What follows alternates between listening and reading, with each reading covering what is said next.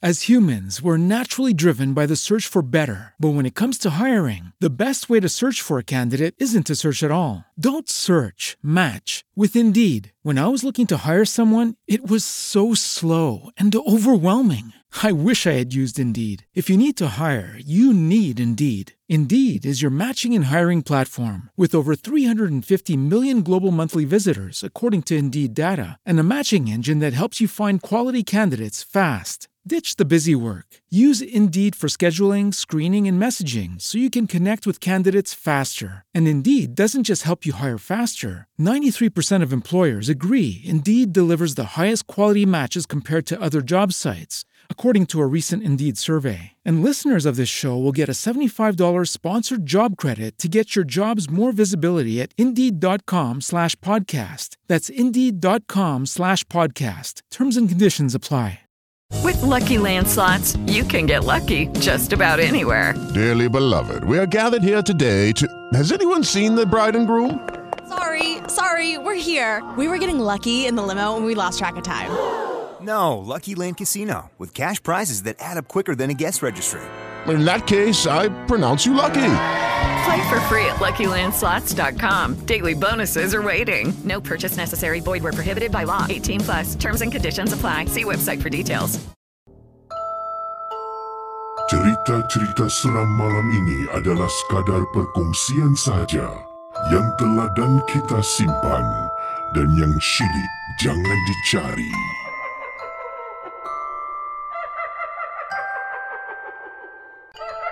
Kiriman yang saya nak bacakan berikut ini datang daripada uh, pengirim kita bernama Yusri. Assalamualaikum KC dan juga para penonton malam seram. Waalaikumsalam warahmatullahi wabarakatuh. Nama saya Yusri. Saya nak berkongsi satu pengalaman peribadi saya yang mana saya ni bila ingat balik uh, menyesal juga tak dengar cakap mak. Jadi apa yang berlaku? Saya ni seseorang yang tak suka melecehkan diri.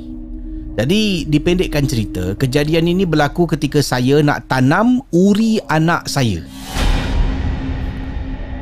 Isteri saya melahirkan anak pada waktu uh, isteri saya melahirkan anak pada waktu petang dan hanya kembali ke dalam ward beliau pada waktu awal malam saya mendapat uri pada nak dekat waktu lewat malam daripada pihak hospital yang sebelum ini ada bertanya kepada saya sekeluarga apa yang kami nak buat dengan uri tersebut.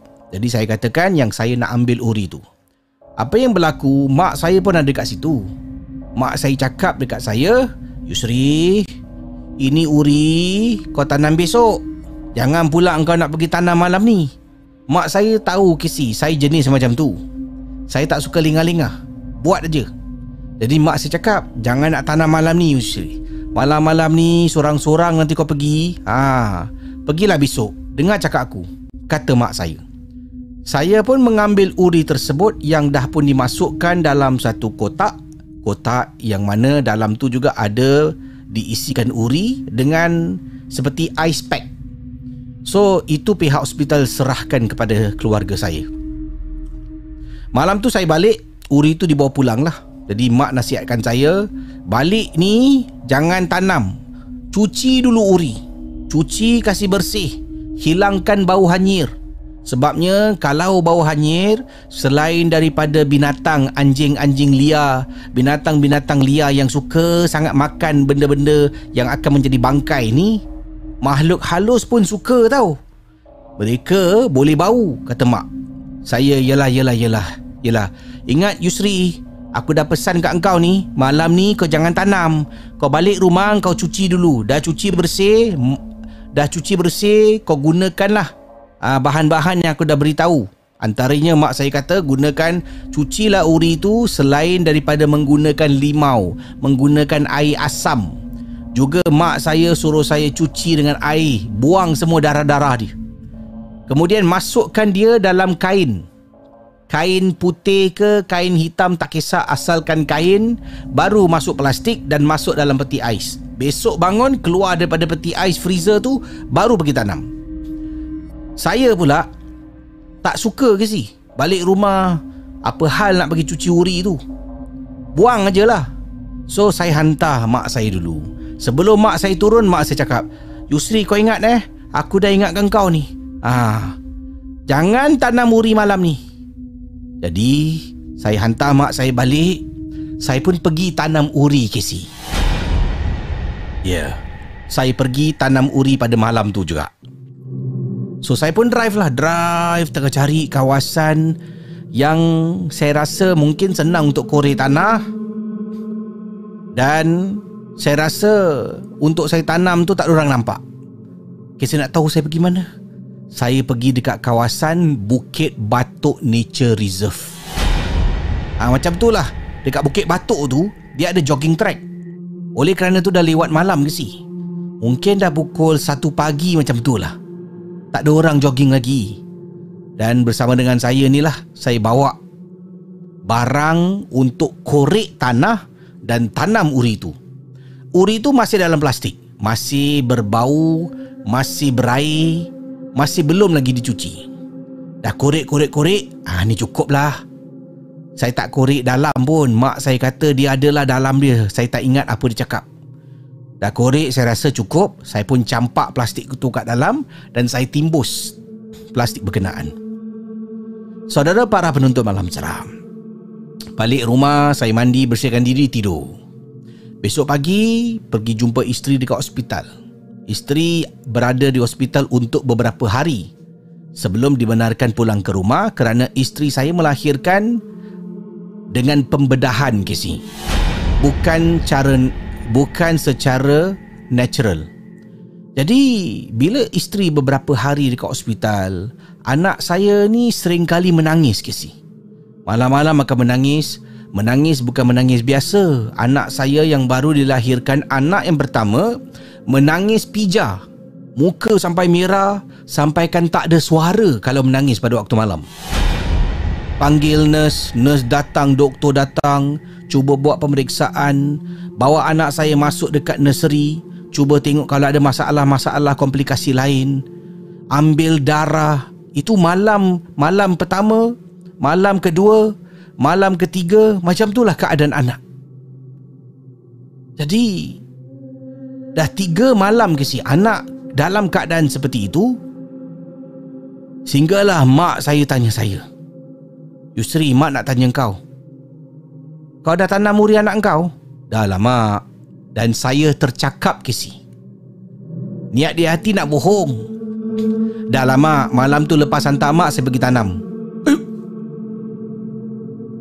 Tercakap pula Astaghfirullahalazim. Yusri Aku dah cakap dengan kau Jangan tanam dulu Pergi cuci. Kau tak cuci kan? Kau tak cuci kan? Saya diam. Allah. Abang Awak pergi tengoklah anak awak ni. Ha? Awak pergi tengok. Kau tanam kat mana Yusri? Tanya ayah saya. Dekat Bukit Batuk. Pak, ayah Patutlah anak engkau nangis sampai macam tu sekali Ya Allah Kenapa lah kau ni degil sangat Yusri Ayah saya pergi balik ke tempat yang mana uri anak saya ditanam. Dekat uri anak tanam tu dah ada bekas macam dikorek tapi tak sampailah. Cuma nampak ada bekas korek. Bila saya korek, uri tu dah macam berulat dan agak bau busuk. Kena marah dengan ayah kerana saya tanam tak dalam. Masih dalam plastik. Ayah tanya, yang kau ni biarkan uri tu dalam plastik, macam mana uri tu nak balik ke tanah? Kalau ia pun keluarkan uri ni daripada plastik Marah ayah saya lagi Jadi ayah terpaksalah Dengan saya Angkat uri yang busuk tu Masuk dalam satu lagi beg Cari tempat lain ke si. Nak cuci dah tak boleh dah Dah sangat-sangat busuk. Jadi terpaksa korek dalam-dalam Kemudian Tuang uri tu Tanpa plastik. Bau macam nak muntah ke si. Yelah bangkai. Selepas tu ayah saya tuang air menggunakan botol mineral banyak dia tuang dalam 5 botol air mineral dia tuang dekat uri tersebut termasuklah ayah saya gunakan perahan Casey. Perahan beberapa limau yang diperah untuk elakkan uri tu daripada mengeluarkan bau dan dapat attract binatang-binatang yang akan korek. Selepas tu ayah saya sempat membaca seolah-olah macam kebumikan mayat seseorang macam tu. Barulah kami pulang ke rumah. Untuk beberapa minggu mak saya membebel tentang hal ni. Sampailah ke hari ini anak saya dah besar pun. Nanti tetap mak saya akan bangkit cerita lama dulu. Ni degil ni. Ingat tak dulu? Ha? Aku suruh kau tanam muri besok. Malam tu juga kau tanam. Dah lah tu tak cuci. Engkau pergi pasal anak engkau menangis. Setiap malam menangis sampai pija tak ada suara. Sampai hari inilah. Itu ulang-ulang benda sama juga Sekian terima kasih Selamat malam seram. Cerita-cerita seram malam ini adalah sekadar perkongsian sahaja yang telah dan kita simpan dan yang syilid jangan dicari.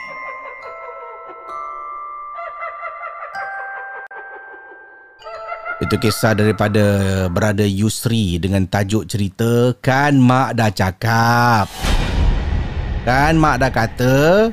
Uh, jadi itulah kisah uh, daripada kiriman Yusri yang mana uh, dia jenis seseorang yang alah tak payahlah nak buat benda-benda ni tanam je lah kan jadi dia tanam pun mungkin tak betul tak dalam dan oleh kerana itu kemungkinan eh saya pun tak pasti ada tak kaitan tanam muri tak betul tak bersih dengan anaknya yang menangis wallahualam Baik, uh, terima kasih. Uh, kita nak berkongsi ke pengalaman selanjutnya uh, yang uh, nak dikongsi dalam rancangan Malam Seram. Ini datang daripada pengirim kita bernama Aci. Eh. Assalamualaikum, Bro Casey dan geng Momok Malam Seram seantero dunia. Oh, macam kenal dialog seantero dunia. Eh. Katanya, saya Aci Casey. Uh, saya berasal daripada Kota Baru Kelantan. Walaupun saya ni orang Kelantan tapi saya dah tak duduk Kelantan sejak saya berusia 17 tahun. Saya dah merantau pergi ke Kuala Lumpur mencari rezeki. Alhamdulillah sekarang saya run saya punya own uh, gerai burger kecil-kecilan. Tapi okeylah bisnes saya insyaAllah ya. Uh, Kisah doakanlah semoga bisnes saya berjaya. Uh, saya ada sekarang ada tiga gerai burger di sekitar bandar Kuala Lumpur. Terima kasih Acik eh. Apakah nama? Acik pun tak cakap. Beritahulah nama gerai burger. Mungkin kalau Casey bercuti ke KL boleh cari burger Acik eh. Uh, Okey baik. Jadi kata Acik, uh, peristiwa seram ini berlaku uh, ketika beliau datang ke Kuala Lumpur dan terpaksa menetap di sebuah rumah flat. Uh, dan rumah flat ni, uh, kata Acik eh, rumah saya dekat Kota Baru Kelantan, rumah kampung yang saya tinggal, di Kota Baru Kelantan 100 kali lebih mulia daripada rumah flat yang saya tinggal ni Casey. Yang pertama sekali keadaan sekitaran rumah tu sangat-sangat lama. Dengan lift yang sekejap okey, sekejap rosak, keadaan tepi tangga yang bau hancing, kawasan tembok yang penuh dengan grafiti diconteng, sampah merata-rata, lalat, nyamuk, cakap je lah. Kampung mak saya dekat Kota Baru tu dah saya boleh katakan dah macam mahligai dibandingkan dengan tempat yang saya tinggal uh, katanya di Kuala Lumpur saya tak nak sebutlah nama tempatnya sebab uh, contoh kalau saya sebut nama tempat dia uh, dekat kawasan jalan ni apartmen bla bla bla bla nanti mungkin ada geng momok yang tinggal dekat sana terasa hati pula kan ah, nanti lemak kesian sebabnya ada ada di antara mereka As humans, we're naturally driven by the search for better. But when it comes to hiring, the best way to search for a candidate isn't to search at all. Don't search, match with Indeed. When I was looking to hire someone, it was so slow and overwhelming. I wish I had used Indeed. If you need to hire, you need Indeed. Indeed is your matching and hiring platform with over 350 million global monthly visitors, according to Indeed data, and a matching engine that helps you find quality candidates fast. Ditch the busy work. Use Indeed for scheduling, screening, and messaging so you can connect with candidates faster. And Indeed doesn't just help you hire faster. 93% of employers agree Indeed delivers the highest quality matches compared to other job sites, according to a recent Indeed survey. And listeners of this show will get a $75 sponsored job credit to get your jobs more visibility at Indeed.com slash podcast. That's Indeed.com slash podcast. Terms and conditions apply. yang tinggal tempat macam tu bukan pilihan kerana tak ada pilihan. Jadi Yusri ada kasih nama tempat dia eh. Cuma kita berlaku sensitif sikit lah eh. Okay, baik. Jadi kita kembali kepada kisah uh, Yusri pula maaf. Acik eh. Acik ada share uh, kisah uh, nama tempat dia. Jadi saya tak nak sebut lah ya. Okey, jadi kata Acik tempat dia uh, seperti yang digambarkan awal tadi lah. Dan saya tidak ada pilihan Casey. Kerana pada usia yang sangat muda, saya pun tidak mempunyai banyak duit simpanan dan saya hanya berbekalkan wang tambahan serta uh, wang untuk saya beli makan minum. Sewa rumah tu hanya saya bayar melalui pekerjaan sambilan yang saya buat sedang saya cuba membina hidup saya pada usia yang muda di ibu kota Kuala Lumpur. So apartment uh, maaf rumah flat yang saya tinggal pertama ni saya tinggal bersama dengan tiga orang lagi penyewa yang lain. Ketiga-tiga penyewa saya ni saya tak kenal. Ya mereka semua adalah jauh lebih dewasa daripada saya lah. Saya masa tu dalam lingkungan usia remaja. Yang tiga penyewa yang lain tu dalam lingkungan usia antara awal eh, maaf antara lewat 20-an hingga awal 30-an.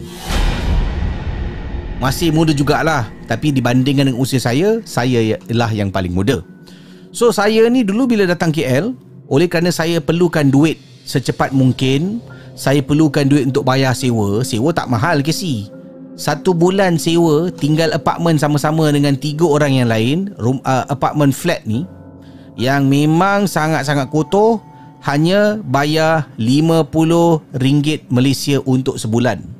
Jadi yang lain saya tak pastilah berapa diorang kena bayar Tapi saya bayar 50 sahaja. Kerja yang saya buat sebagai uh, part time ni adalah Basuh pinggan mangkuk dekat kedai mamak.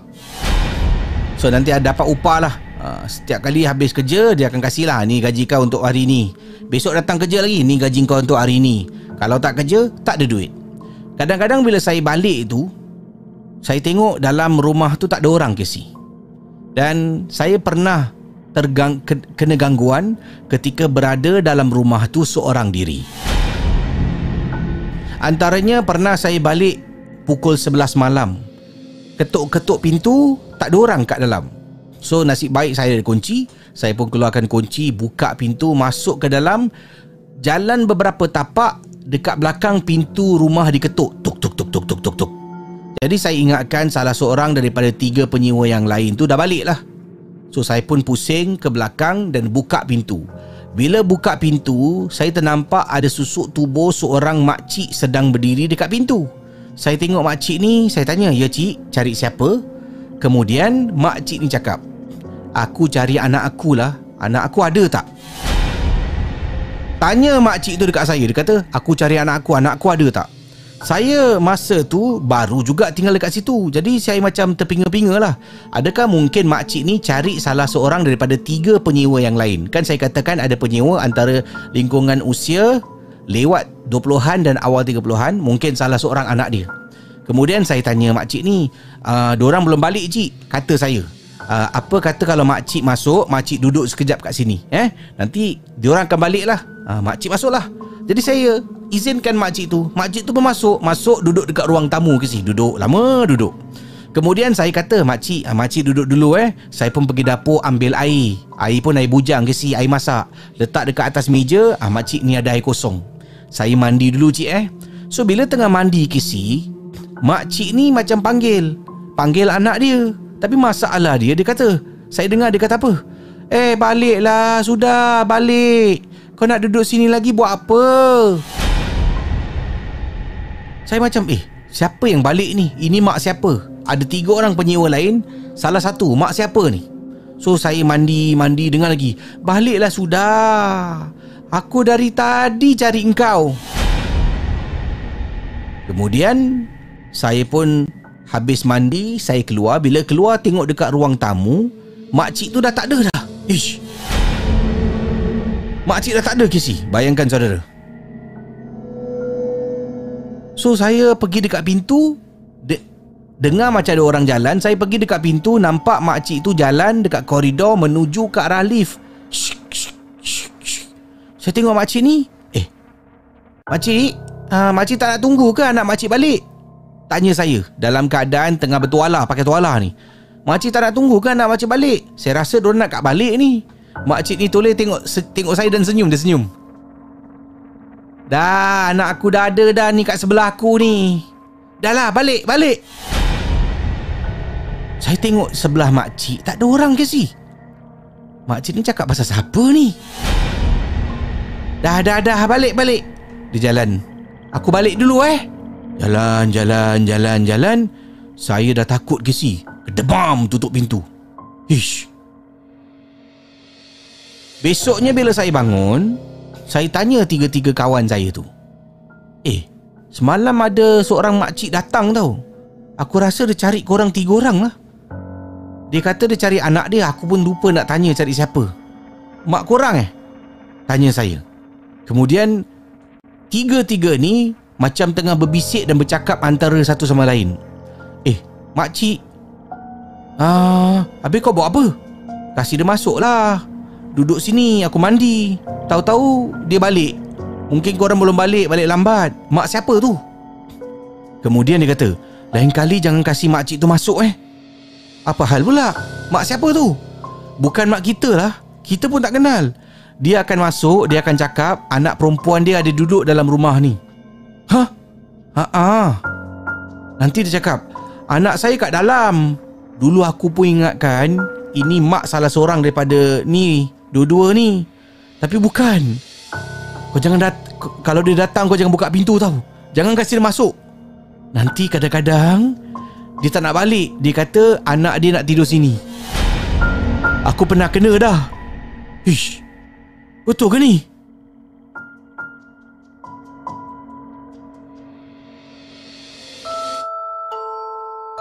Cerita-cerita seram malam ini adalah sekadar perkongsian sahaja yang telah dan kita simpan dan yang syilid jangan dicari.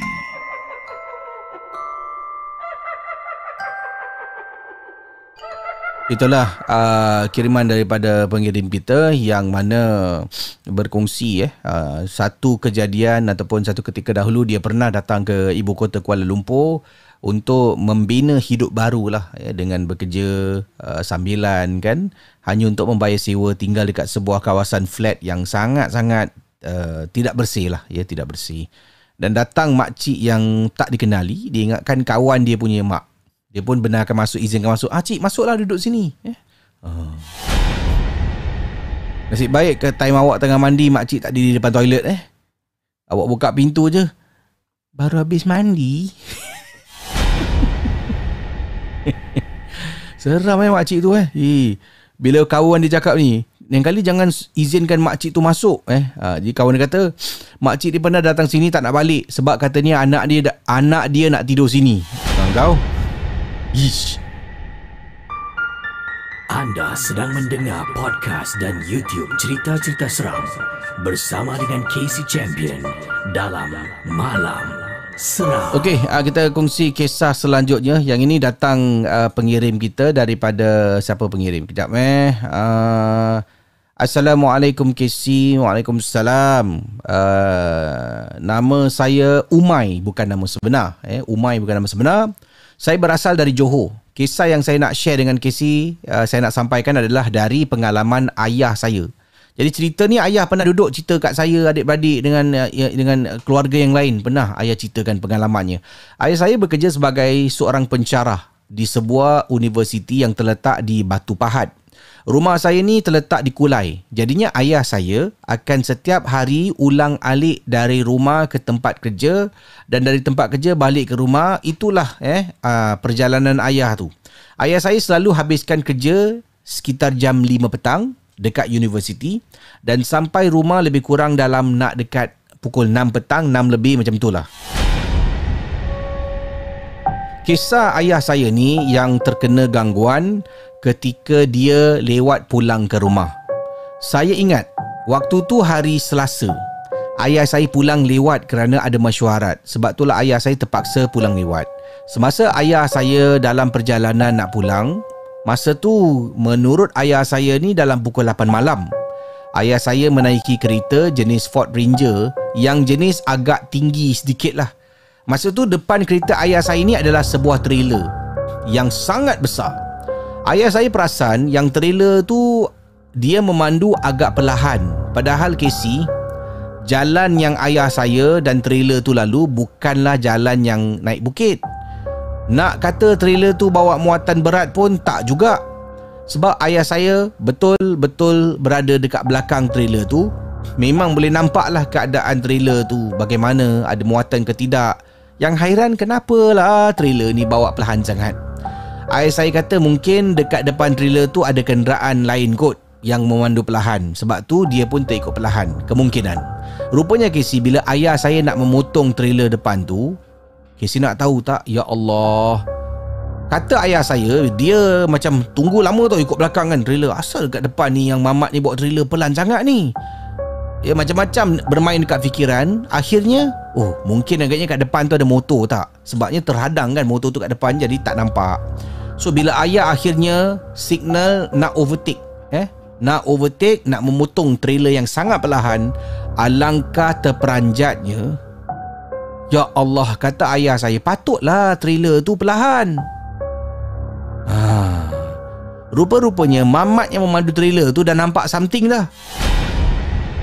Depan trailer tu Ada sebuah kenderaan. Uh, Seperti yang dikatakan oleh ayah Kenderaan tu lah yang menyebabkan trailer ni perlahan. So bila ayah dah overtake Ayah tengok kenderaan Ya Allah van ni rupanya.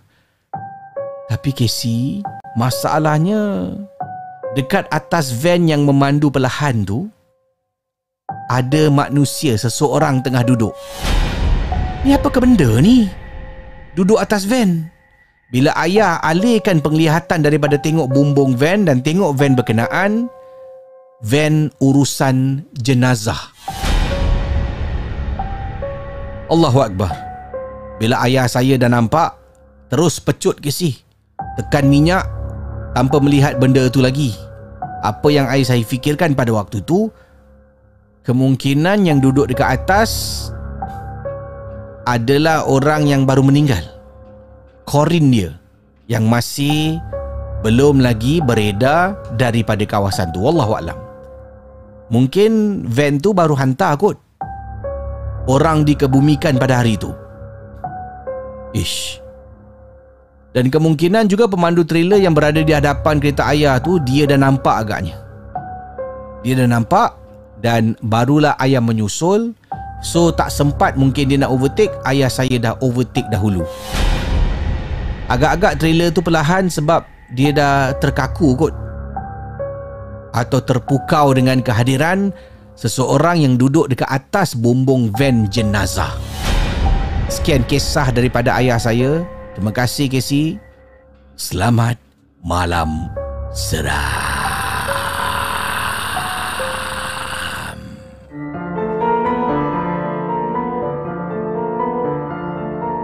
Malam Seram adalah sebuah podcast dan YouTube cerita-cerita seram yang disampaikan oleh Casey Champion.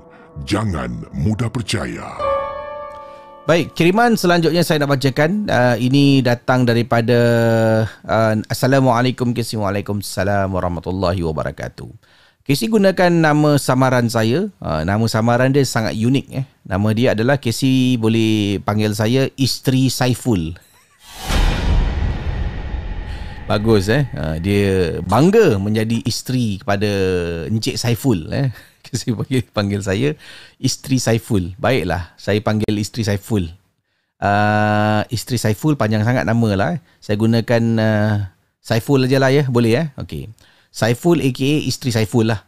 Maknanya yang kirimkan perempuan lah isteri eh. Jadi kata isteri Saiful, uh, saya nak berkongsi satu kejadian kes yang sangat seram pernah berlaku dalam hidup saya. Pengalaman ni berlaku di tempat saya tinggal satu ketika dahulu. Saya pernah tinggal dekat kawasan yang berdekatan dengan Boleh sebut tak? Boleh lah eh. Salah satu blok lah eh. Berdekatan dengan Pandan Reservoir. Ya. Yeah.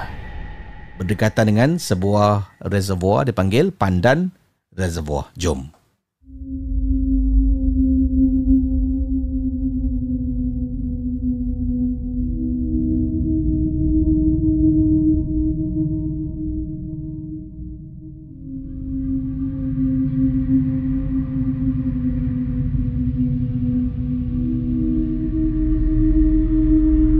Okey, uh, menurut peta Google Map ini adalah Pandan Reservoir. Ya, anda dapat lihat uh, ni seke, seke, sekeliling kawasan Pandan Reservoir, tengah-tengah ni awak nampak ni adalah perairan uh, reservoir eh, uh, Pandan. So kalau kita tengok Google Images, beginilah keadaannya mungkin rumah flat ni agaknya uh, sebab sekeliling ni penuh dengan rumah-rumah flat Uh, inilah dia dikatakan pandan reservoir. Okey. Jadi katanya dekat sini kita tukar image kepada ni ni lawa sikit. Okey jom. So menurut pengirim uh, isteri Saiful katanya rumah saya betul-betul mengadap boleh nampak pandan reservoir. So satu malam tu saya sedang berdiri dekat depan rumah melihat keadaan pandan reservoir pada waktu malam yang sangat cantik sebab boleh nampak seberang tambak. Ah, eh boleh nampak seberang tambak pula. Boleh ah, betul lah boleh nampak seberang seberang reservoir ya rumah-rumah yang bercahaya pada waktu malam. Uh, kata isteri Saiful. Sedang saya melihat keadaan sekitaran kawasan Pandan Reservoir ni, saya tak nampak ada seorang sedang berjoging tengah jog. Kan? Nampak dia jog. Dekat belakang dia saya ternampak ada orang ikut dari belakang. Pada mulanya saya ingatkan orang dekat belakang tu pun jogging lah sama dengan orang yang kat depan. Kat belakang ni ikut sekali ke si? Tapi masalahnya orang yang dekat belakang ni dia berbungkuk. Dan tengah ikut seorang lelaki yang tengah jogging seorang-seorang diri dekat pandan reservoir pada masa tu. Rasa pelik pula. Eh kenapa orang ni ikut lelaki ni? Adakah orang ni isteri yang ikut kat belakang ni kekasih dia, kawan dia tapi dia bukan macam jogging, dia macam ikut daripada belakang. Dan saya kata Saiful nampak lelaki ni beberapa kali akan berhenti dan tengok belakang. Beberapa kali berhenti tengok belakang Sampaikan satu tahap tu Yang mana dia berhenti dekat satu sudut uh, Situ dekat dengan kapak dia berhenti dekat situ mungkin selepas tu dia nak keluar lah pergi menghala ke kapak naik kereta. Dia berhenti dia tengah nak buat warm down. Ya maknanya dia nak habiskan lah uh, dia punya workout tu kan uh, jogging nak warm, warm down. Tiba-tiba lelaki ni toleh kiri kanan saya pun ikut cari ke si. Mana pergi wanita yang bungkuk ikut lelaki tu sejak dia jogging awal tadi? Mana pergi wanita tu saya pun mulalah cari-cari Mata saya Tengok kiri tengok kanan tak jumpa. Tiba-tiba macam Saya tak perasan dia gaib. So lelaki tu selepas warm, warm down Dia jalan menghala ke kapak Memasuki kenderaan dia Dan keluar kereta daripada kawasan tu. Dan saudara para penonton malam seram Apa yang berlaku Bila saya tengok dekat bawah rumah saya? Betul-betul bawah rumah saya saya terperanjat ternampak susuk tubuh wanita bongkok tadi sedang jalan menghala ke flat rumah saya ni. Jadi bila nampak susuk tubuh wanita ni, oh rupa-rupanya dia dah nyembrang jalan. Rupa-rupanya dia dah habis dah tadi mungkin bersenam. So saya tengok dan yang menakutkan Casey sebelum dia masuk bawah blok. Eh sebelum dia masuk bawah blok daripada saya tak nampak dia lagi. Tiba-tiba tengah saya tengah tengok ni, dia jalan-jalan-jalan dia stop. Dia stop dia dia dongak tengok atas. Bila dia tengok atas, saya tengok dia, dia tengok saya ke si? Dalam masa tu bulu roma saya auto meremang tau macam eh Ya Allah Dia nampak aku ah. Dengan segera saya masuk rumah tutup pintu kata isteri Saiful kedebam. Masalahnya malam tu suami saya tak dekat rumah. Masuk bilik tutup pintu. Ketakutan tau. Dalam hati ni tolonglah jangan naik atas, jangan naik atas, ketuk pintu, tolonglah, tolong. Saya tunggu, tunggu, tunggu dengan penuh debaran kesih.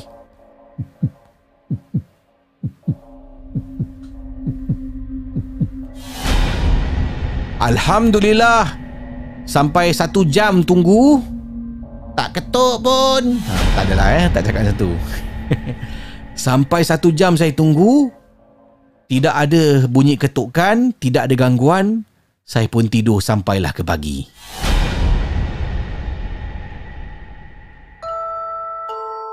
Cerita-cerita seram malam ini adalah sekadar perkongsian sahaja yang telah dan kita simpan dan yang syilid jangan dicari.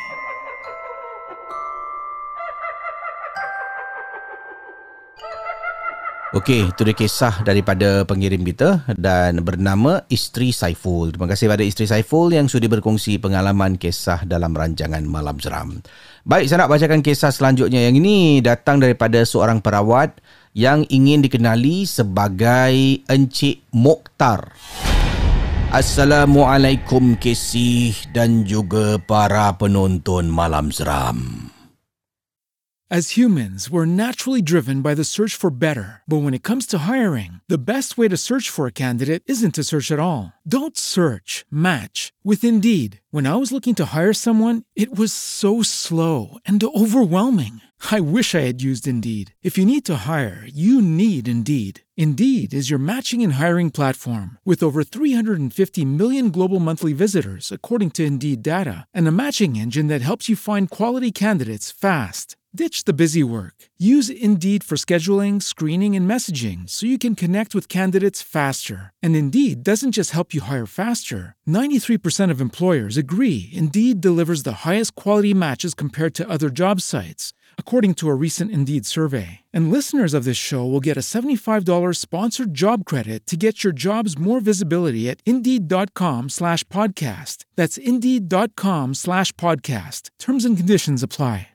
With Lucky Land slots, you can get lucky just about anywhere. Dearly beloved, we are gathered here today to. Has anyone seen the bride and groom? Sorry, sorry, we're here. We were getting lucky in the limo and we lost track of time. No, Lucky Land Casino, with cash prizes that add up quicker than a guest registry. In that case, I pronounce you lucky. Play for free at LuckyLandSlots.com. Daily bonuses are waiting. No purchase necessary. Void where prohibited by law. 18 plus. Terms and conditions apply. See website for details. Nama saya Mokhtar Mutalib. Casey boleh panggil saya Encik Mokhtar. Saya merupakan seorang perawat. Saya dah rawat pelbagai jenis gangguan, sihir dan bermacam lagi yang pernah saya bantu. Sekarang ni saya dah cuci tangan Casey. Saya dah tak buat lagi kerja-kerja rawatan kerana saya dah agak penat sedikit pada usia yang agak tua ni. Saya nak berkongsi salah satu pengalaman saya kepada Casey. Harap Casey boleh bacakan dan berkongsi dengan para penonton Malam Seram. InsyaAllah kalau ada kesempatan, saya akan kongsi lebih banyak cerita yang lain. Tapi saya nak cerita tentang kisah Umu Sabian. Anda sedang mendengar podcast dan YouTube cerita-cerita seram bersama dengan Casey Champion dalam Malam Seram. Kata Encik Mokhtar, saya pernah pergi rumah seorang pelanggan, perawat, pesakit. Tak kisahlah apa jua nama yang digunakan yang memerlukan bantuan saya, kata Encik Mokhtar. Casey, rumah dia, anak dia diganggu oleh sejenis jin. Jin yang ganggu anak dia ni adalah jin yang sukakan kanak-kanak yang sukakan wanita yang baru hamil, yang sukakan wanita yang tengah hamil, yang sukakan kanak-kanak di bawah usia 12 tahun. Dia memang suka si? Budak-budak ni boleh nampak makhluk jin jenis Umu Sabian. Umu Sabian ni nanti kalau anak korang balik rumah, kadang-kadang anak korang akan terpusing tengok dekat satu sudut lama dia tenung. Itu tanda-tanda rumah korang ni ada gangguan. Budak-budak ni boleh nampak. Kalau sering kali dia tengah main-main dalam bilik tiba-tiba lari keluar ketakutan, dia nampak sesuatu dan kemungkinan besar kata Encik Mokhtar itu adalah jin Umu Sabian. Umu Sabian ni sifat dia kisi, dia suka melekat diri dia dekat atas siling. Dia akan merangkak dekat atas siling rumah. Lidah dia panjang sangat. Ha, dia suka buat macam tu.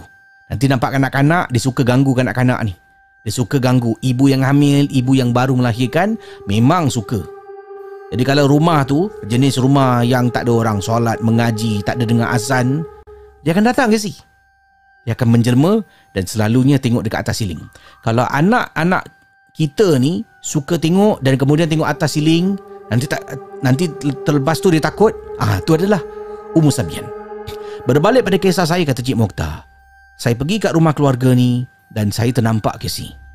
Ternampak anak kecil yang pada masa tu baru berusia 3 tahun. Ha, dia ni dalam keadaan macam kena rasuk. Selalu kita dengar orang-orang dewasa kan kena rasuk. Orang perempuan, orang lelaki, yang ini kanak-kanak 3 tahun kena rasuk. Yang mana bila saya datang rumah tu, kanak-kanak tu lekatkan badan dia dekat tembok. Macam Spiderman, dia lekatkan badan dekat tembok. Kemudian lidah dia terjelir keluar.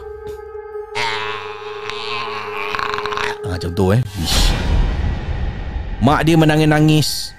Menangis-nangis tengok keadaan anak dia. Ayah dia tak tahu nak buat apa. Saya datang ayah dia kata ha, Cik Mutah, Cik Mutah tengok ni, tengok ni Datang tengok aja, ha, Ni tahulah Homo Sabian ni Jadi saya pun pergi dekat anak dia Saya pegang badan dia, panas Badan dia sangat berbahang, sangat panas saya mula pegang kepala dia. Saya mula baca auzubillahi minasyaitonirrajim. Bismillahirrahmanirrahim.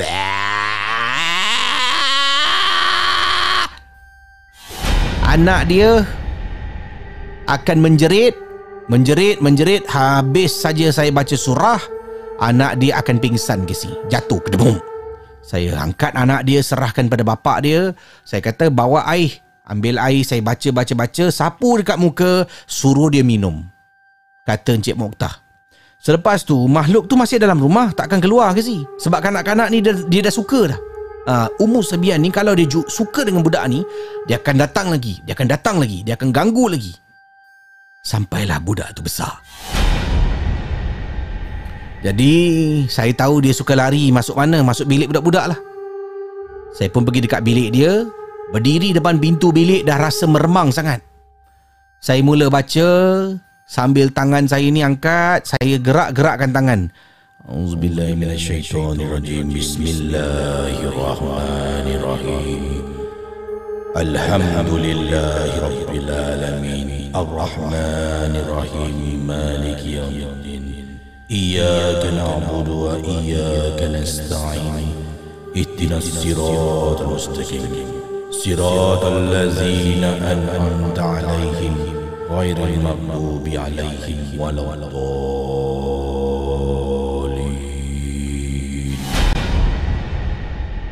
Saudara para penuntun malam seram, Bila baca baca Al-Fatihah Tangan saya ni saya akan gerak-gerakkan kat depan ha, Boleh rasa kisi Bahagian bilik tu ada sejuk, ada panas Dan benda tu dalam bilik itu tak nak keluar.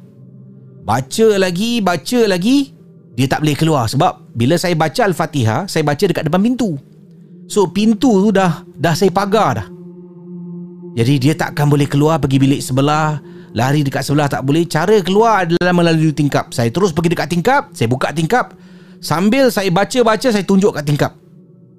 Saya kata, engkau tidak diizinkan berada dalam rumah ini ini adalah keluarga yang tak nak kehadiran kau keluar melalui tingkap ini. Baca lagi. Dan boleh rasa bilik tu makin bahang, makin panas. Dia nak melawan saya. Boleh ke si? Saya baca lagi. Keluar daripada tingkap ni. Saya baca lagi. Ini tempat kau, ini bukan tempat kau. Keluar daripada tingkap. Begitulah saya lakukan rawatan ini. Casey habis kawasan bilik tu dah kembali suhunya seperti biasa dan dapat rasakan tadi bahang panas. Tiba-tiba rasa tak sejuk, cuma boleh rasa benda tu dah kurang bahang. Maknanya dia dah keluar. Saya tutup tingkap, baca bismillah, saya pagar tingkap tu, keluar daripada rumah tu, pergi dekat tuan rumah, saya kata anak-anak jangan tinggalkan seorang diri, jangan bermain seorang diri buat masa ni. Rumah ni biar azan, waktu tepat azan. Kalau solat, solat dekat bilik anak. Jangan solat bilik lain. Solat dekat bilik anak kamu. Begitulah saya membantu sebuah keluarga yang terkena gangguan jin Umu Sabian. Cerita-cerita seram malam ini adalah sekadar perkongsian sahaja yang telah dan kita simpan dan yang syilid jangan dicari.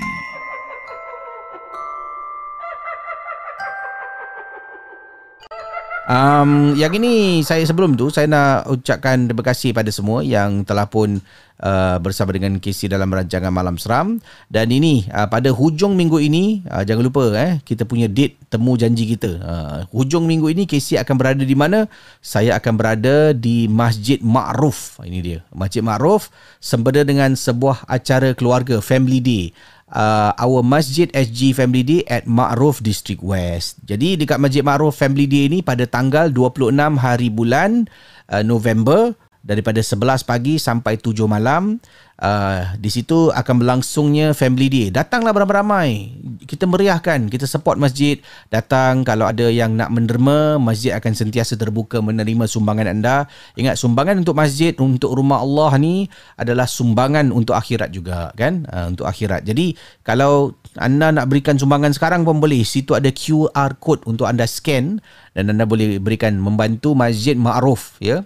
Dan uh, ketika Family Day ni ada booth menjual makanan, minuman, ada booth permainan dan juga ada acara-acara ilmu, ilmiah. Ya antaranya inilah. Ini pun dah semua dah fully book lah eh. Tanya ustazah ya. Uh, juga ada acara KC dengan ustaz Ruknudin. Ini kita cakap tentang gangguan dalam rumah kan? Juga ada uh, acara ilmu iaitu program eh. Uh, talk dengan Encik Said Afiq uh, berkenaan dengan wasiat dan Islamic inheritance. Jadual waktunya berbeza lah. Ada serentak, ada uh, masanya lain dan semua akan berlangsung pada 26 November. Ada juga bersama dengan yang berbahagia Ustaz uh, Nuzhan Halim. Uh, ini akan cakap Usra Nabawiyah, Sunnah of Raising Children. Ini pun dah penuh. Dan kalau mungkin masih lagi uh, nak datang uh, talk eh uh, anda boleh saya rasa ni masih ada lagi beberapa tempat kosong uh, boleh datang untuk support ini hanya 10 dolar anda daftar melalui nampak tak dekat dalam uh, apa ni highlight highlighted uh, in red color merah ni kan? Register here. Uh, boleh pergi ke learn.masjidma'ruf.sg hanya 10 dolar dan pastinya wang 10 dolar tu akan disalurkan kembali kepada masjid. Ini untuk mendengar uh, talk yang disampaikan oleh Encik Muhammad Khair bin Muhammad Nur tentang working world dunia pekerjaan. Apa yang boleh dijangkakan apa yang anda boleh uh, apa ni mungkin uh, buat persiapan ya dalam dunia pekerjaan dewasa ini uh, inilah talk yang akan dijalankan. Jadi uh, semua ini bagi sebuah acara yang mana Casey dah sebutkan awal tadi our Masjid SG Family Day at Ma'ruf District West. Uh, kalau ada masa terluang kita jumpalah eh uh, dekat uh, acara ni. Saya akan datang dan kita insya-Allah kalau terserempak ni boleh juga Casey saya ada cerita Casey. cerita saya ni Casey. Ah dulu tahu tak Casey? Uh, tapi jangan lama-lama lah eh cerita. Uh, saya saya saya pun nak pergi apa ni nak dengar cerita lain juga. Uh, uh. Jadi terima kasih banyak. Kalau ada masa terluang dan mungkin tak tahu nak buat apa, kita jumpa dekat Masjid Ma'ruf 26 November 2022 bermula 11 pagi sampai 7 malam. InsyaAllah. Mesej ini dibawakan khas untuk anda oleh Our Masjid SG Family Day at Ma'ruf District West.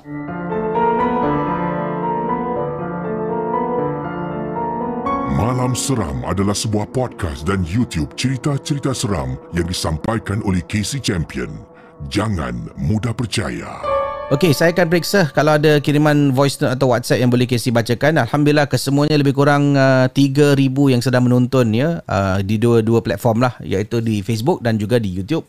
Thank you so much. Jangan lupa untuk share, like, komen dan uh, saya nak ketengahkan cerita dari siapa ni. Sekejap eh, saya nak tengok kalau ada uh, panggilan telefon yang boleh Casey lakukan untuk diketengahkan dalam rancangan Malam Seram. Okey.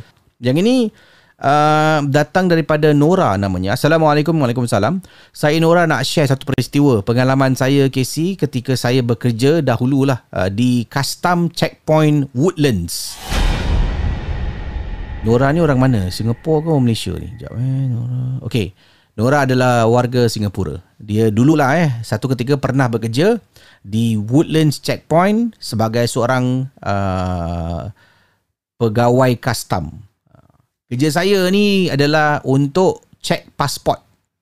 Selalunya kalau KC tanya mereka yang bekerja custom untuk chop pasport dan cek pasport, uh, mereka lazimnya ada cerita yang agak sama. Merupakan seorang memandu tiba-tiba nampak dalam kereta ada dua orang. Uh, eh, pasport satu mana lagi satu pasport? Uh, saya seorang je. Uh, itu cerita common KC.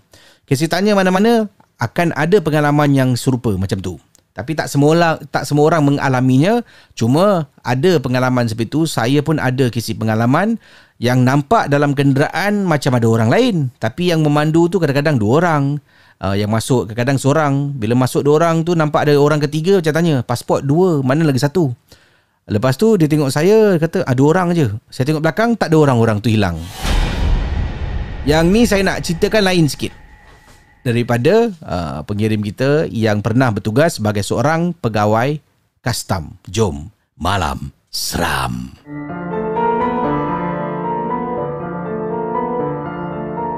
Malam Seram adalah sebuah podcast dan YouTube cerita-cerita seram yang disampaikan oleh Casey Champion. Jangan mudah percaya. Jadi, saudara para penonton Malam Seram, begini kisahnya.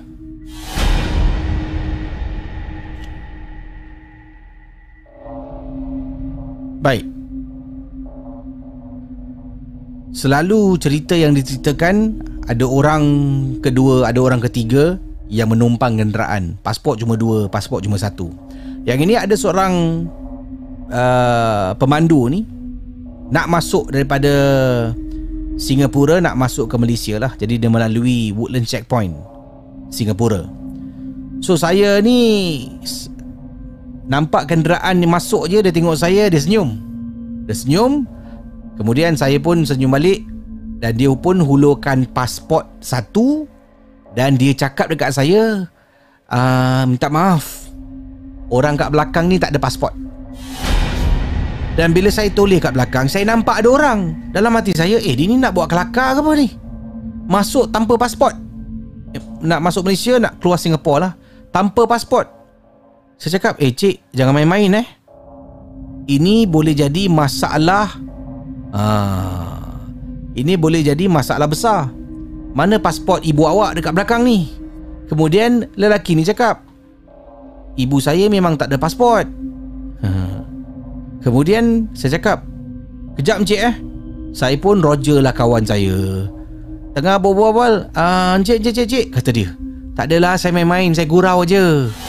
So saya ingatkan Yang dia gurau ni Dia nak keluarkan pasport ibu dia lah. Boleh gitu bawa gurau dengan orang? Saya kata encik lain kali jangan bawa macam ni eh. Ini kesalahan undang-undang yang sangat besar. Tak boleh dibuat main. Marah saya dekat lelaki ni Kemudian lelaki cakap Tak adalah cik. Dekat belakang mana ada orang? Dan saya tulis belakang Tak ada orang ke si? Dalam hati saya ni Ini confirm ibu dia bersembunyi. Sembunyikan diri supaya saya tak minta pasport. So terpaksa saya call lagi Manpower. Ada dua orang kawan datang Saya cakap So saya kata kat dia Encik boleh keluar daripada kenderaan? Member dah bingit ke si? Nak bergurau tak bertempat So dia keluar daripada kenderaan Kita periksa kereta dia Belakang, depan, kiri, kanan Sampaikan memakan masa nak dekat 45 minit Kita tanya mana ibu? Ibu ada keluar tak? Cek kamera, cek tu, cek ni Tak ada orang Kecuali dia seorang aja. Dia niat nak bergurau ke si Konon-konon nak buat lawak lah Akhirnya menyusahkan diri sendiri Sebab kita tak boleh ambil perkara ini dibuat main Dia kena tahan sampai 45 minit. Itulah pengalaman saya. Tapi sumpah saya cakap kat kawan-kawan saya Eh serius lah. Bila dia cakap mak dia dekat belakang ni tak ada pasport Aku nampak mak dia kat belakang. Cerita-cerita seram malam ini adalah sekadar perkongsian sahaja yang telah dan kita simpan dan yang syilid jangan dicari.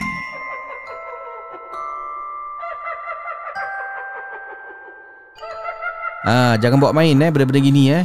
Bergurau biar bertempat. Ni saya rasa gurau dia dah tak ada batas lah. Eh, kau bergurau dengan orang custom lah kan? kan dah kena. Ha, buku dengan ruas. Ayolah. Ada juga orang bergurau macam tu dekat custom eh. Nasib baiklah tak meringkuk dalam penjara satu malam. Hai. Bergurau pun biarlah bertempat sikit eh. Uh, saya nak kongsi kisah selanjutnya. Yang ini datang daripada Abdul Matin. Fuh, nama kencang eh. Abdul Matin kata, Assalamualaikum Waalaikumsalam. Saya Abdul Matin berasal daripada Johor, Malaysia. Saya nak share satu pengalaman seram ketika saya dengan kawan saya sedang menunggang motosikal. Uh, masa tu kita sedang racing. Shh, jangan cakap kuat-kuat, kata dia. Eh? Kata, kata jangan cakap kuat-kuat. Habis dia sendiri yang cakap kat saya. Mestilah kena baca kan? Ha, dia kata, jangan cakap kuat-kuat. Hihihihi. Tu dulu kesi zaman-zaman saya merempit. Ha, sekarang taklah kesi. Dah tak nak merempit lagi. Ha, sekarang saya dah tak main lagi motor-motor rempit ni semua. Saya cuma bawa kereta untuk keluarga saya je lah. Alhamdulillah, baguslah kalau dah berubah ya. Jadi kata Abdul Matin, ha, dululah ha, dia merempit dekat lebuh raya. Lebuh raya mana agaknya? Dia tak beritahu lebuh raya tapi merempit lah uh, di lebuh raya. So malam tu lebuh raya ni memang jarang kenderaan lalu ke si. Uh, dia memang sunyi pada waktu malam. Pada waktu petang dengan pagi pun tak sibuk sesibuk tempat lain. Dipendekkan cerita ketika saya dengan kawan setengah racing.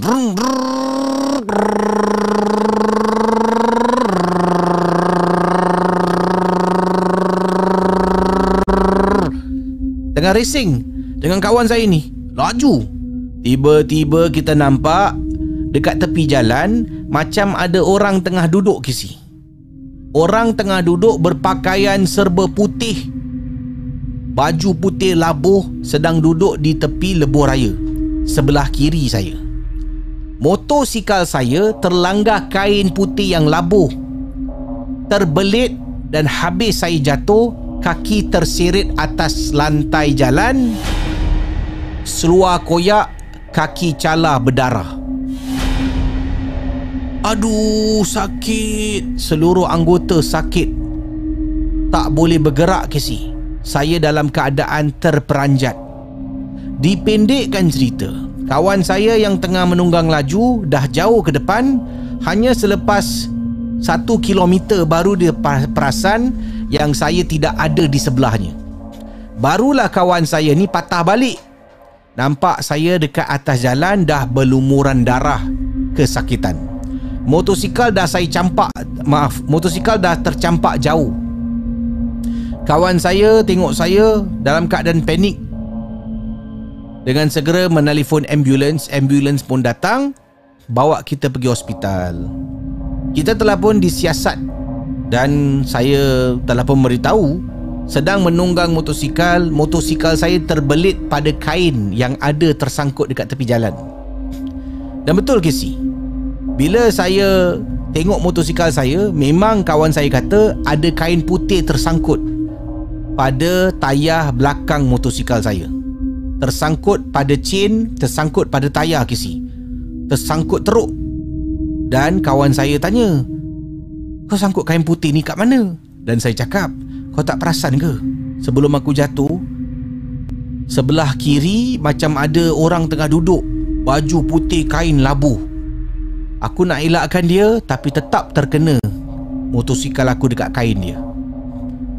Kita patah balik dekat kawasan tu Selepas saya dah okey. Kawasan tu tak ada apa-apa pun. Hairan Datangnya dari mana kain putih tu Sampai menyebabkan saya kemalangan motosikal dan tak boleh berjalan dengan betul nak dekat-dekat sampai 8 bulan ke si. Kaki saya ni selama beberapa bulan terpaksa dicocok besi daripada atas sampai ke bawah. Bila tengok saya dah macam robot. Itulah pengalaman peristiwa yang sangat menyakitkan. Bila cerita balik pada Casey, boleh terasa sakitnya tu di sini. Boy. Lepas tu dia hihihihi Jangan marah. Selamat malam. Seram. Anda sedang mendengar podcast dan YouTube cerita-cerita seram Bersama dengan Casey Champion Dalam Malam Seram Oh, itu dia kisah daripada pengirim kita. Terima kasih uh, pada yang sedang menonton Malam Seram secara secara live di YouTube maupun di Facebook. Terima kasih banyak kerana sudi uh, tonton kisah yang disampaikan dalam rancangan Malam Seram. Uh, saya nak berkongsi kisah yang terakhir pada malam ni, boleh? Yang ini datang daripada uh, Assalamualaikum Waalaikumsalam. Nama saya uh, Abi Nur, eh, Abi Nur. A B I N O O R. Abi Nur. Ah, dua perkataan lah. Casey boleh panggil saya Abi. Ya, okay. Kata Abi Nur, uh, saya ni suka sangat menonton rancangan Casey malam malam seram. Tapi isteri saya ni dia tak suka bila saya tonton rancangan Casey buka menggunakan speakerphone ke ataupun melalui televisyen dekat ruang tamu. Isteri saya akan marah, akan suruh saya tutup. Uh, kata jangan nanti de, benda tu datang tau. Abang dengar cerita-cerita macam ni uh, dalam rumah. Nanti dia datang yang susah saya. Abang ni bukan boleh. Uh, kalau saya takut ke toilet saya kejut uh, abang tak bangun. Contohlah eh isteri marah jadi kata Abi saya suka dengar rancangan KC melalui uh, YouTube channel KC melalui TV dan speaker yang ada dekat ruang tamu. Kadang-kadang TV tu on. Uh, saya buatlah kerja-kerja saya kat dapur um, kata Abino uh, salah satu hari tu apa yang isteri saya takutkan berlaku pada kami sekeluarga. Jeng jeng jeng. So apa yang berlaku menurut isteri saya ni kata Abinur rumah saya adalah rumah flat jenis dua tingkat. Uh, maisonette lah eh jadi dekat bawah ruang tamu ada entertainment room iaitu ruang tamu untuk tonton TV. Ha, dekat situlah yang selalu saya suka menonton malam seram ketika saya berada dekat dapur tu saya akan buka malam seram. Saya akan buka kuat sikit supaya saya dekat dapur ni boleh dengar. Kadang-kadang isteri berada dekat tingkat atas sedang tidurkan anak-anak. Selepas tu itulah yang isteri turun bawah akan marah. Awak ni buka kuat-kuat nanti kalau datang ha, kena ganggu. Dan Casey pada malam tu, saya dengan isteri tengah tidur, isteri saya kejutkan saya. Bang, bangun bang. Abang, saya ingatkan isteri saya nak pergi toilet untuk minta teman. Jadi saya tengok isteri saya, ha, cepatlah, cepatlah. Kata saya nak pergi toilet. Eh, cepatlah, cepatlah pergi toilet. Kan isteri saya cakap, Abang, saya tak nak pergi toilet lah. Datuk kenapa kejut abang? Isteri kata, abang dengar. Abang dengar? Abang dengar tak? Saya dengar-dengar apa? Abang dengar betul-betul? Dengar, Casey televisyen dekat bawah tu macam tengah mainkan rancangan KC Malam Seram. Serius? Ha. Isteri tengok saya dah kena mengomel. Saya dah cakap dengan abang. Ha, apa tengok? Dan saya kata, alah mungkin TV tu abang lupa nak off tak? Mana boleh lupa nak off? Sebelum abang naik tu saya dah tahu abang dah off. Saya pun bangun turun bawah Nampak Casey TV on Casey tengah bacakan cerita Dalam segmen Malam Seram. Tapi itu bukan live. Itu cerita yang dah upload beberapa hari yang lalu. Saya ambil remote, remote matikan TV Lepas tu saya ternampak isteri saya dekat tepi tangga Tengah tengok saya lah Tengah menjenguk tengok saya. Saya kata tak ada apa-apa lah TV ni rosak agaknya. Uh, Tak apa dah, dah, dah off dah. Saya kata pada isteri dah off. Memandangkan saya dah ada kat bawah ni Saya pun pergilah dapur Untuk minum segelas air saya pun minum segelas air Kemudian saya naik atas. Bila naik atas Isteri saya tanya saya Abang bercakap dengan siapa tadi? Bercakap dengan siapa? Bercakap dengan awak lah. Tadi awak kat tepi tangga tu. Kemudian isteri cakap Haa abang. Saya dari tadi ke atas bang. Saya tak turun pun. Ya Allah.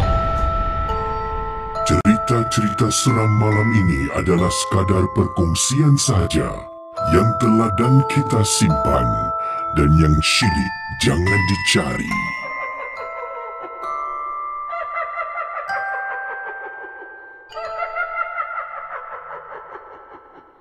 Oh, ni seram. Isteri dia macam, ah, bang, ah, saya dia tadi ke atas, saya tak turun pun. Kan? Uh, yang ini saya nak bacakan tadi Yang saya katakan ada komen melalui private message di Facebook Datang daripada Adira Assalamualaikum Bro Casey Waalaikumsalam. Saya ada satu peristiwa yang saya nak kongsi dengan Casey Berkenaan dengan gangguan jin dalam rumah. Okey, ni jom last. Anak saya pernah ternampak something dalam rumah. So at first saya cuma tak nak anak saya ni terlampau terikut-ikutkan. Usually saya akan paksa dia lah kata Jangan takut lah Tak ada, tak ada apa-apa lah kat sini. Ha, Tengok mama kat sini Tak ada apa-apa lah Tak ada apa-apa. And then Casey Satu waktu tu Saya dekat atas katil Tengah Tulis Something. Anak saya berdiri dekat pintu bilik And then saya tengok anak saya. Tiba-tiba anak saya tengok Macam something dekat belakang. Masa tu bulu rumah dah meremang Casey Saya toleh tengok belakang. Memanglah tak nampak apa-apa. The moment saya pandang depan balik Anak saya dah hilang depan pintu. Dan saya pun tak sedap hati Saya letak barang-barang saya dekat tepi Saya turun dari katil Cari anak saya Cari anak saya. And the problem is Bila saya keluar Saya panggil anak saya Mana anak aku ni? Cari, cari, cari, cari tak jumpa. Ish. Saya masuk balik Anak saya tengah baring ke sini Maaf Anak saya tengah tidur ke sini Dekat atas katil Belakang saya. So dari tadi bila saya tulis tu Anak saya all the while behind me Saya tak teringat. Anak saya dekat belakang dah tidur. Sebab tu saya boleh duduk kat katil Buat kerja saya. And then Saya nampak anak saya berdiri Dekat katil Tengah tengok belakang Huh Masa tu Saya baru tahu Casey Rumah saya Ada gangguan So Alhamdulillah I managed to react fast Panggil ustaz datang sebelum benda tu susah nak dikawal.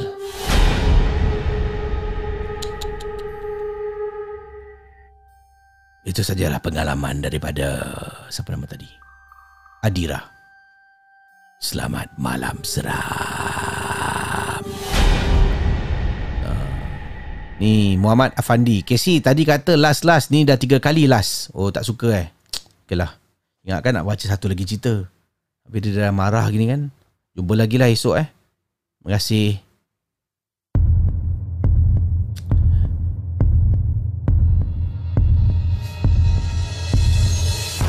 Kasih kepada anda yang sudi mendengar Malam Seram, sebuah podcast dan YouTube cerita-cerita seram yang dikongsi oleh Casey Champion. Kita jumpa di lain episod.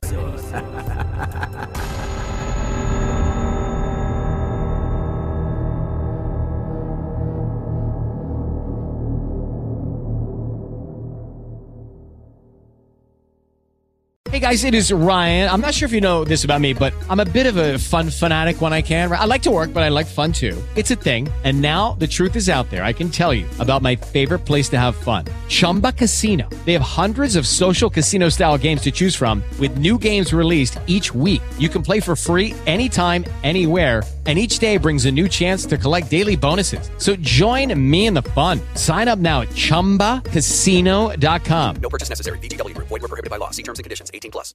With the Lucky Land slots, you can get lucky just about anywhere. This is your captain speaking. Uh, we've got clear runway and the weather's fine, but we're just going to circle up here a while and uh, get lucky. No, no, nothing like that. It's just these cash prizes add up quick. So I suggest you sit back, keep your tray table upright, and start getting lucky. Play for free at LuckyLandSlots.com. Are you feeling lucky? No purchase necessary. Void where prohibited by law. 18 plus terms and conditions apply. See website for details.